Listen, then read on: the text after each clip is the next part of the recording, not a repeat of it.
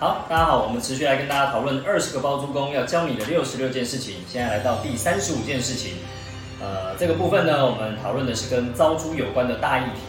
所以有第三十五件事情到第三十八件事情都在谈招租。那今天我们谈第三十五件事情，远端看屋和现场带看的差异。远端看屋跟现场带看的差异，呃，这么说好了，就是过去这十几年呢，在带看房子的一些。呃，过程呢也跟广告有关，因为我们过往的广告其实并非线上的，是贴红单啊，或是到中介那边去了解啊等等，或者这里长伯的公布栏啊等等。那我们看到这些广告之后呢，其实照道理我们都会打电话给这些中介或是房东，然后呃请他们约时间，然后带我们去看房子。那过去这十几年呢，也因为科技化的演变啊，就是也呃慢慢的带动，就是有一波大家会开始装远端的呃监控系统，又或者远端的那个门禁系统，所以呢，我们是可以透过远端去做开门或是远端监控的方式，呃，去协助房客可以到现场去看房子的。好，那当然呢，现阶段呢就发现有两派人马。有一派人马就会觉得我钥匙放那边而已，我告诉你要怎么进去，自己去看就好了。然后看完之后呢，然后呃再把钥匙放回去，这样就好了。又或者我给你一组密码，啊这一组密码是临时的密码，然后呢我直接给你之后，你按了密码之后呢就可以自己进去了。好，那这么多年来呢，我们测试过了蛮多可能性的，也就是说远端看屋我们当然也试过，然后呢现场带看我们也一直持续在做。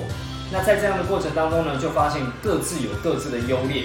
我们讲远端看屋，在这件事情上面，它的确可以节节省很多人力成本以及人员来往的这个成本啊，不管是物业管理公司、中介，又或者是房东，它其实都可以降低这些呃所谓的时间成本。但是，它可能会衍生出一些我们讲说呃不必要的麻烦哦，比如说我们讲说，我们当然可以，如果我们家是在三楼，或者是我们家在四楼，那我们。在这样的楼层呢，我们的确可以在我们本层里面去设定所谓的密码，但是呢，他要从一楼进去的时候，那就是个问题。一楼到底怎么样进去？我怎么样远端从一楼开门？这件事情可能是个盲点。原因是因为那套监控系统可能不能够联动到一楼的大门，你可能要放一支钥匙啊在信箱里面，让人家可以去拿，可以去干嘛之类的。那这样就会影响到，有可能，有可能会影响到邻居的观感，又或者邻居知道这件事情之后。可能会有一些担心哦，等等，可能要考量到的是，我们讲说还有一些敦亲睦邻的事情啊，再加上呢，如果到现场去看屋的时候呢，没有人带看，那其实房客呢，在那当下呢，他其实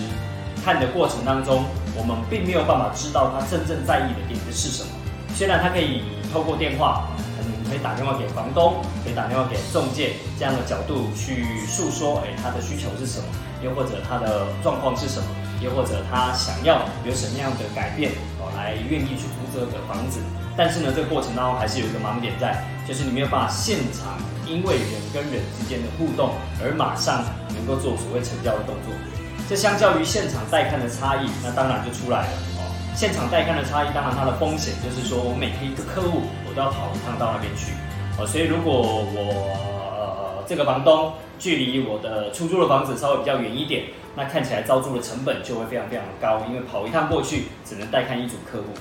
所以呢，这个部分上面呢就会变成说，我们在呃现场带看的时候呢，我们就要去思考到，如果啊你的擅长的点是你是很能够在现场做成交的人，也就是说客户来到你面前，大概你可能两组就成交一组，或三组就成交一组，那我可能还是会鼓励你啊，你可以用现场带看的方式。但如果你的房子真的太多了，又或者是呃你可能距离很远啊，又或者是你的个人并不是那么有亲和力，又或者你的现场销售能力并不是那么好，那你还是可以考虑云端看屋，因为毕竟它就是有来一定的量，你只要把广告做得好，可能来一定的量，十个一定会成交一组，好，那我们就用大数据的方式去做这一方面的呃怎么讲，就是让它量大之后呢，就一定会成交这样的方式，那这样记忆你。即使啊，就是你可能在呃，就是午休时间，又或者是下班，呃，在你怎么讲，就是讲说往返你的上班跟那个家里的时间，你有可能也可以透过远端，我们现在很方便，用手机就可以远端，然后协助他看屋。那其实我觉得是蛮方便。所以呢，很多时候呢，我们在方便跟你的能力之间，我们可能要取得一个平衡点。到底你擅长的是哪一个部分？如果你擅长的是网络广告、网络行销，那你可能透过我们所谓远端看屋就可以解决代看这件事情。那如果呢，呃，你可能擅长是人跟人之间的沟通，人跟人之间的呃销售，那我可能会比较鼓励啊，就是用现场代看的方式，让效果会比较好一点。哦，这两个的差异分享给大家，也提供给大家选一个最适合你的方式。好，这一题我们就分享到这边，感谢大家。